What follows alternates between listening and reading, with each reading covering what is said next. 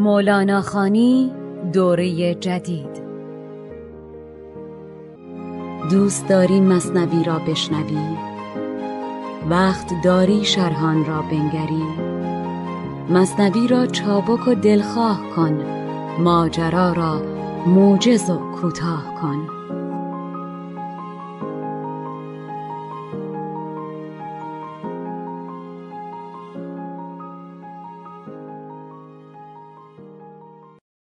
شنوندگان گرانقدر مولانا خانی سلام. فرشید سادات شریفی هستم و این بار هم به نمایندگی از گروه علمی آموزشی سماک در سرآغاز ششمین شماره از دوره نو پادکست مولانا خانی.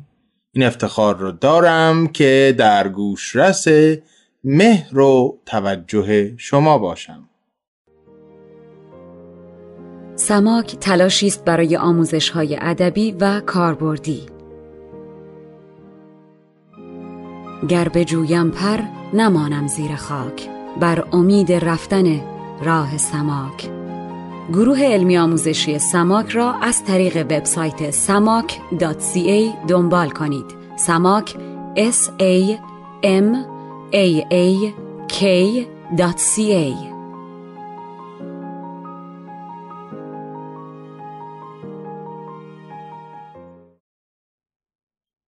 در این قسمت به داستان توتی و بقال می‌پردازیم که ضرورت گریختن از صرف قیاس رو مولانا برای ما بحث می‌کنه. اگر خاطرتون باشه در انتهای قسمت قبل اونجایی که مولانا می‌خواست بگه که این انسان کشی انسان کامل بر اثر نفس و هوای فاسد نبود آخرین استدلالی که میاره و اونجا خودش رو هم گرو می‌ذاره این بود که اگر که کار او کفر بود من حتی اسمش رو در کتابم نمی آوردم و خیلی وقتها انسان کامل تشخیصی که میده درباره اشخاص دیگه به صلاح اونها نزدیکتر از تشخیص خود فرد هست و براش مثالی آورد راجع به بچه ای که مادر او رو می‌بره پیش رگزن پیش حجام تا ازش خون بگیره و سلامتش رو به دست بیاره. بچه می لرزد از آن نیش حجام. مادر مشفق در آن دم شادکام. نیم جان بستاند و صد جان دهد. آنچه در وهمت نیاید آن دهد. تو قیاس از خیش می‌گیری ولیک دور دور افتاده ای بنگر تو نیک.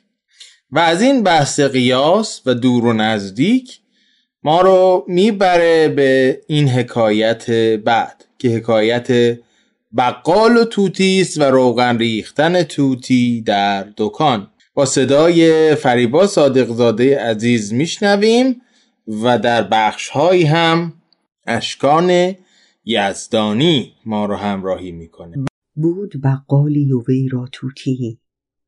خوشنوایی سبزگویا توتی. بر دکان بودی نگهبان دکان. نکته گفتی با همه سوداگران. در خطاب آدمی ناطق بودی. در نوای توتیان حاضق بودی. بعد از این سه بیت نخست مولانا نکته ای رو می‌خواد به ما بگه. می‌خواد بگه که این توتی بر اثر تقلید تونسته بود زبان انسانها رو یاد بگیره اما معنا و مفهوم عمیق گفتار انسان رو بلد نبود. در نتیجه روزی که خاجه دکان رو ترک می‌کنه آنچه نباید رخ بده اتفاق میفته خاجه روزی سوی خانه رفته بود. در دکان توتی نگهبانی نمود.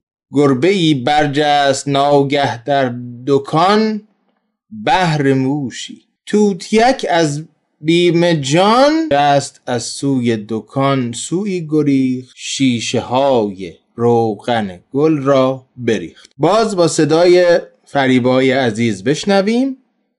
جست از سوی دکان سوی گریخت. شیشه های روغن گل را بریخت. از سوی خانه بیامد خاجهش بر دکان بنشست فارق خاجوش دید پر روغن دکان و جامه چرب. بر سرش زد گشت توتی کلز زر روزکی چندی سخن کوتاه کرد. مرد بقال از ندامت آه کرد.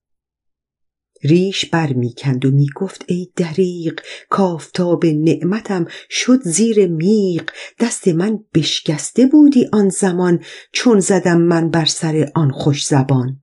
هدیه ها می‌داد هر درویش را تا بیابد نطق مرغ خیش را.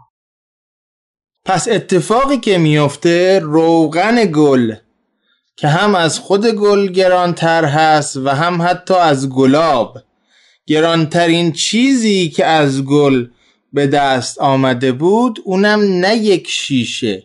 شیشه هایی رو ریخت و شکست و مرد بقال هم از عصبانیت کاری کرد که بعدا خودش پشیمان شد. و حالا که این مرد بقال هر گونه کارهای عجیبی رو امتحان می‌کنه تا او رو به گفت بیاره اتفاق میافته که باعث خنده همه میشه. بعد سه روز و سه شب حیران و زار بر دکان بنشسته بود. نومیدوار. می نمود آن مرغ را هر گون شگفت تا که باشد کندر آید او بگفت. جولقی سر برهنه میگذشت. با سر بیمو چو پشت تاس و تشت توتیان در گفت آمد در زمان. بانگ بر درویش زد که هی فلان! از چه کل با کلان آمیختی؟ تو مگر از شیشه روغن ریختی؟ از قیاسش خنده آمد خلق را. کوچ و خود پنداشت صاحب دلق را. کار پاکان را قیاس از خود مگیر. گرچه ماند در نبشتن شیر و شیر. اینکه توتی وارد شدن این فرد جولقی به گروه کچلها رو به کاری مشابه خودش نسبت میده به مولانا این اجازه رو میده که تأکیدی بکنه که در بیت آخر شنیدید کار پاکان را قیاس از خود مگیر با کار خودت مقایسه نکن گرچه ماند در نوشتن شیر و شیر. در بعضی شروع نوشتند که در گذشته این دو واژه تلفظ متفاوت داشتند. به موجود درنده می‌گفتند شیر و به نوشیدنی می‌گفتند شیر. به هر حال چه این تلفظ بوده باشه و چه نه و شبیه امروز باشه در اینکه این دو نوشتار یکسانی دارند و معنای متفاوتی تفاوتی ایجاد نمی‌کنه. حالا می‌رسیم به ابیاتی که مولانا می‌خواد این هشدار قیاس نکردن رو بست بده. جمله عالم زین سبب گمراه شد. از سبب قیاس. کم کسی زبدال حق آگاه شد. خیلی ها هستند که میان و خودشون رو از مردان نیک روزگار معرفی می کنند اما چون افراد قابلیت این رو ندارند که اونها رو با نیکان واقعی مقایسه بکنند به اشتباه میافتند و دنبال اونها میرند و گمراه میشن. همسری با انبیا برداشتند. اولیا را همچو خود پنداشتند. اونهایی که گمراه میشن فقط این نیست که افراد گمراهی رو دنبال می‌کنند بلکه به درجه می‌رسن که خودشون هم ادعای پیامبری می‌کنن و در این چرخه گمراه کردن دیگران وارد میشن و سهیم میشن. یکی از نمونه های بسیار برجسته این امر اوشو هست که در پادکست چنل بی می‌تونید حکایت به راه سلوک رفتن او گمراه شدن او و به گمراهی افکندن دیگران در دو کشور هند و آمریکا رو دنبال بکنید و بشنوید. خب اینایی که اول خودشون گمراه میشن و بعد دیگران رو گمراه می‌کنن سخنی دارند. گفته اینک ما بشر ایشان بشر. ما و ایشان بسته خوابی مخر که به معنای خوردن هست. ادعایی که می‌کنن میگن همه ما بشریم پیامبران بشر بودن جنبه جسمانی داشتند. ما هم چنین هستیم و کم کم کم کم راه رو باز می‌کنن. برای رفتن افسار گسیخته به سمت خور و خواب و خشم و شهوت که به قول سعدی شغب است و جهل و ظلمت.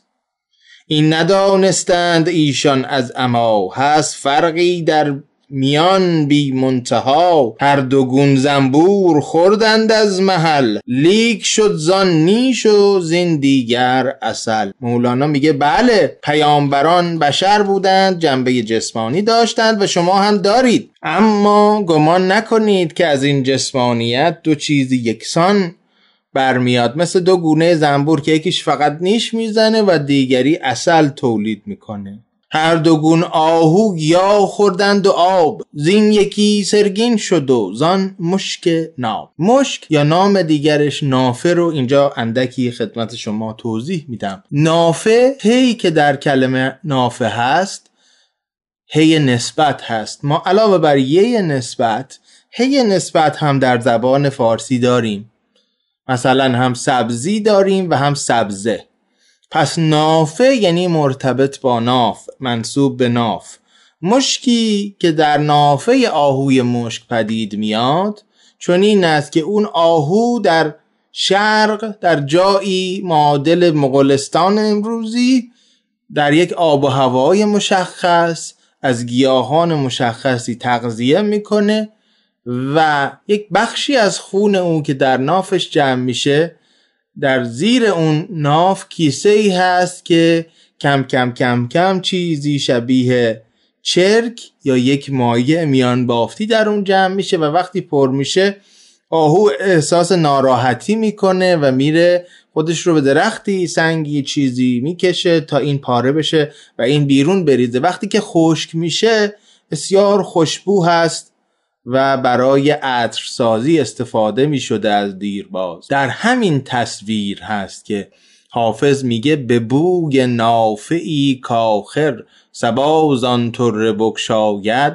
ز تاب جعد مشکینش چه خون افتاد در دلها. زیبارویان ثروتمند گیسوی خودشون رو با نافه معطر می‌کردند و باد سبا که به جای حافظ به بارگاه معشوق راه داره می‌تونه این گیسوان بافته رو به هم بزنه و آشفته بکنه و خونی که در دل آهوی مشک بود اینجا خون در دل حافظ عاشق بیافکنه پس مثال اول برای دو گونه خروجی از یک ورودی به ظاهر یکسان دو نوع از زنبور بود سپس دو نوع از آهو بود و حالا مثال دیگه هر دونه خوردند از یک آبخر این یکی خالی و آن پر از شکر. یکیش نی معمولی میشه یکیش نی شکر میشه. صد هزاران این چنین اشباه بین. با هی دو چشم به معنای شبیه هست. فرقشان هفتاد سال راه بین. این خورد گردد پلیدی زو جدا آن خورد گردد همه نور خدا. برمیگرده به اون پیشروان گمراه و مردان واقعی حق. این خورد زاید همه بخل و حسد وان خورد زاید همه نور احد. این زمین پاک و آن شور است و بد. این فرشته پاک و آن دیو است و دد. دد یعنی وحشی. آن, آن موجودی که رام نمیشه و اهلی نمیشه. هر دو صورت گر به هم ماند رواست. آب تلخ و آب شیرین را صفاست جز که صاحب ذوق کش ناسد. بیاب او شناسد آب خوش از شور آب. صاحب ذوق یعنی کسی که می‌تونه بچشه و تفاوتها رو حس بکنه. و در معنای معنوی خودش روحانی و باطنی خودش کسی است که می‌تونه باطن آدم ها رو دریابه. سحر را با معجزه کرده قیاس هر دو را بر مکر پندارد اساس. ساهران موسی از استیزه را برگرفته چون عصای او عصا. زین عصا تا آن عصا فرقی است ژرف. زین عمل تا آن عمل راهی شگرف. لعنت الله این عمل را در قفا. رحمت الله آن عمل را در وفا. در سوره ها و آیه های متعددی از قرآن داستان موسی آمده است از جمله در سوره تاها که به طور خاص به معارضه موسی با ساهران اشاره می و نهایتا بعد از تمام این تمثیل ها می‌رسه به یک تمثیل دیگه تا اون باطن بینی رو. اون زائقه رو اون درون نگری رو تا حد امکان ارج بگذاره و بر اهمیت داشتنش یا رفتن به سمت فردی که اون رو داره تأکید بکنه. حرف ظرف آمد. در او معنی چاب. بهر معنی اندهو ام الکتاب که ام الکتاب به معنای کتابی فراتر از همه کتاب ها عقل اول ریشه آفرینش لوح محفوظ تمام اینها گفته شده و مسلمانان آن رو به قرآن تعبیر می کنند میگه همونطوری که ریشه تمام دانش ها و حکمت ها ام کتاب هست تمام آبهای جهان هم به بحرهای بیکران می روند بحر تلخ و بحر شیرین در جهان در میانشان برزخون لا یبغیان بین اونها فاصله است که به این راحتی برداشته نمیشه. وانگهین هر دو ز یک اصلی روان برگذر زین هر دو. رو تا اصل آن. میگه همون جوری که همه آبهای شیرین و شور می‌رسن به یک اقیانوس و در اونجا آرام می‌گیرن و در بیرون بین اونها فاصله است پرنا شدنی تو هم از تقابل های آنچنانی این جهان برگذر تا به اقیانوس آرامش و آرامش اقیانوسوار برسی. و راهش رفتن به سمت حسی است که فقط حس این دنیایی نباشه.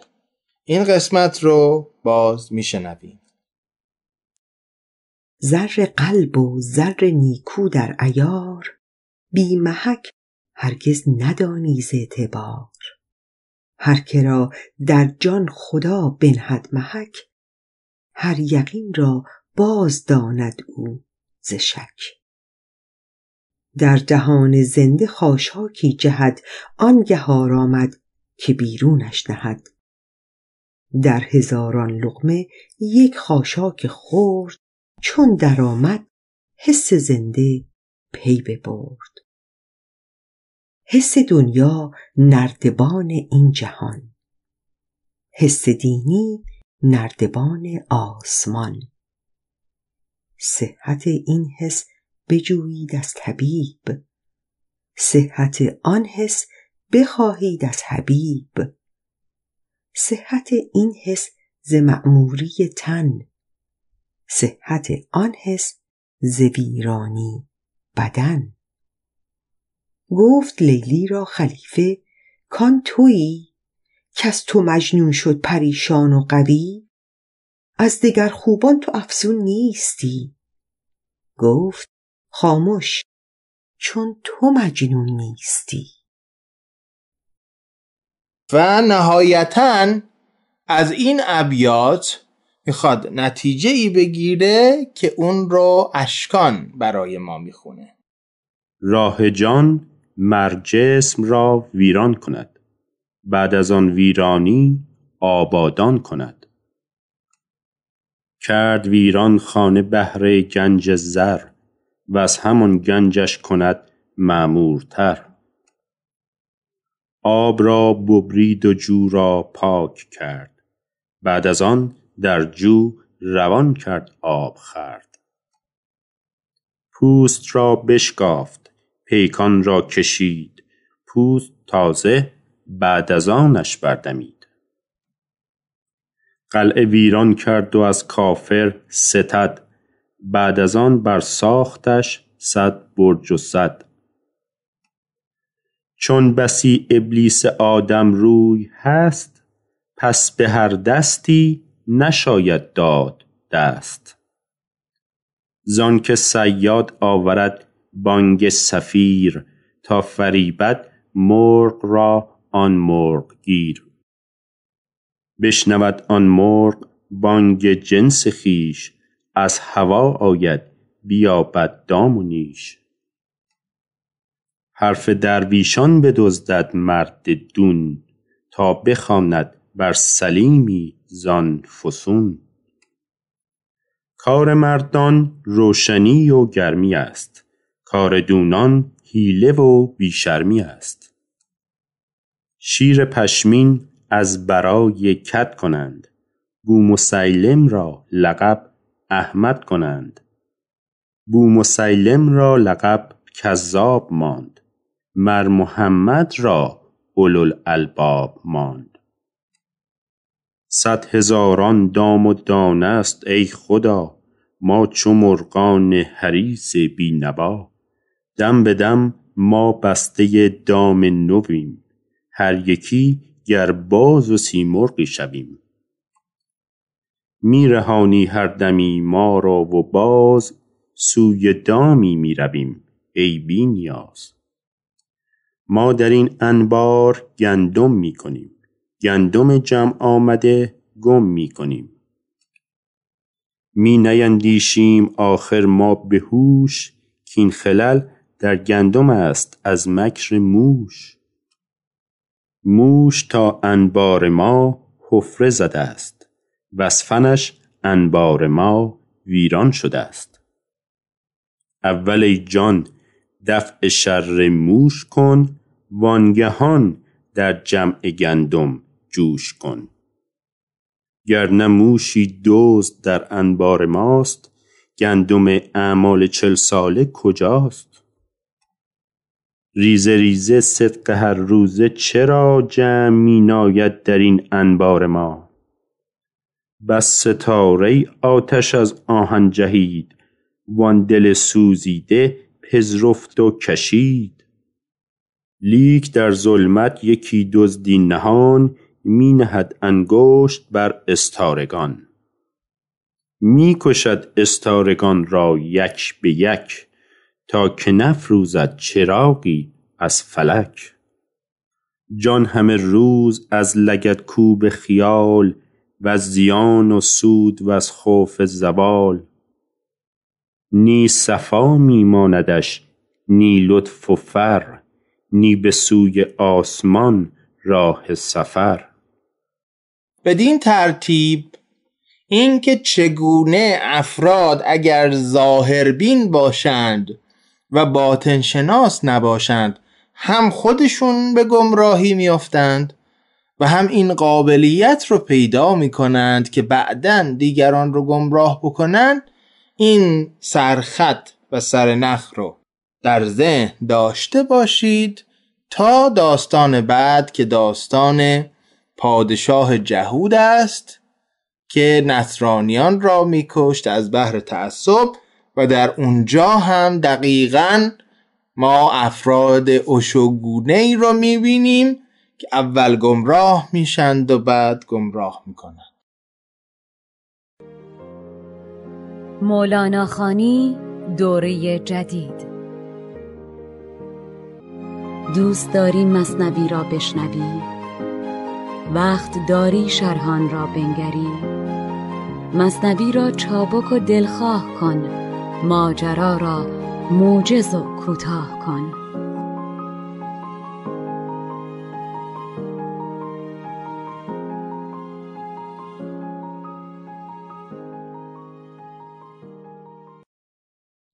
تا ده روز دیگه که به قسمت اول اون داستان نسبتا طولانی برسیم برای شما بهترین آرزوها رو دارم و همچنین دعوت می‌کنم اگه تا الان مجله شنیداری سماک رو دنبال نکردید یک سری هم به اونجا بزنید. علاوه بر اینکه ادبیات معاصر ادبیات جهان ادبیات کانادا در اون پادکست نقش برجسته داره به واسطه بررسیدن شاعران بزرگ کهن بخشهایی مثل دو قسمت درباره اتار همونجا هست که من فکر می‌کنم دوستداران و همراهان پادکست مولانا خانی رو خوش خواهد آمد و دعوتتون می‌کنم که اونجا رو هم بررسی بفرمایید.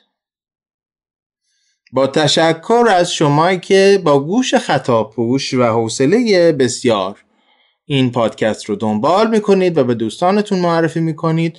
با سپاس از بنفشه تاهریان مشاور هنری و گوینده شناسه شنیداری پادکست و همینطور همراهی دوست داشتنی و ستایش برانگیزه فریبا صادقزاده گرامی و اشکان یزدانی عزیز تن بیگزند و جان خورم رو براتون آرزو می‌کنم و به زودی با داستان جدید به شما برخواهیم گشت.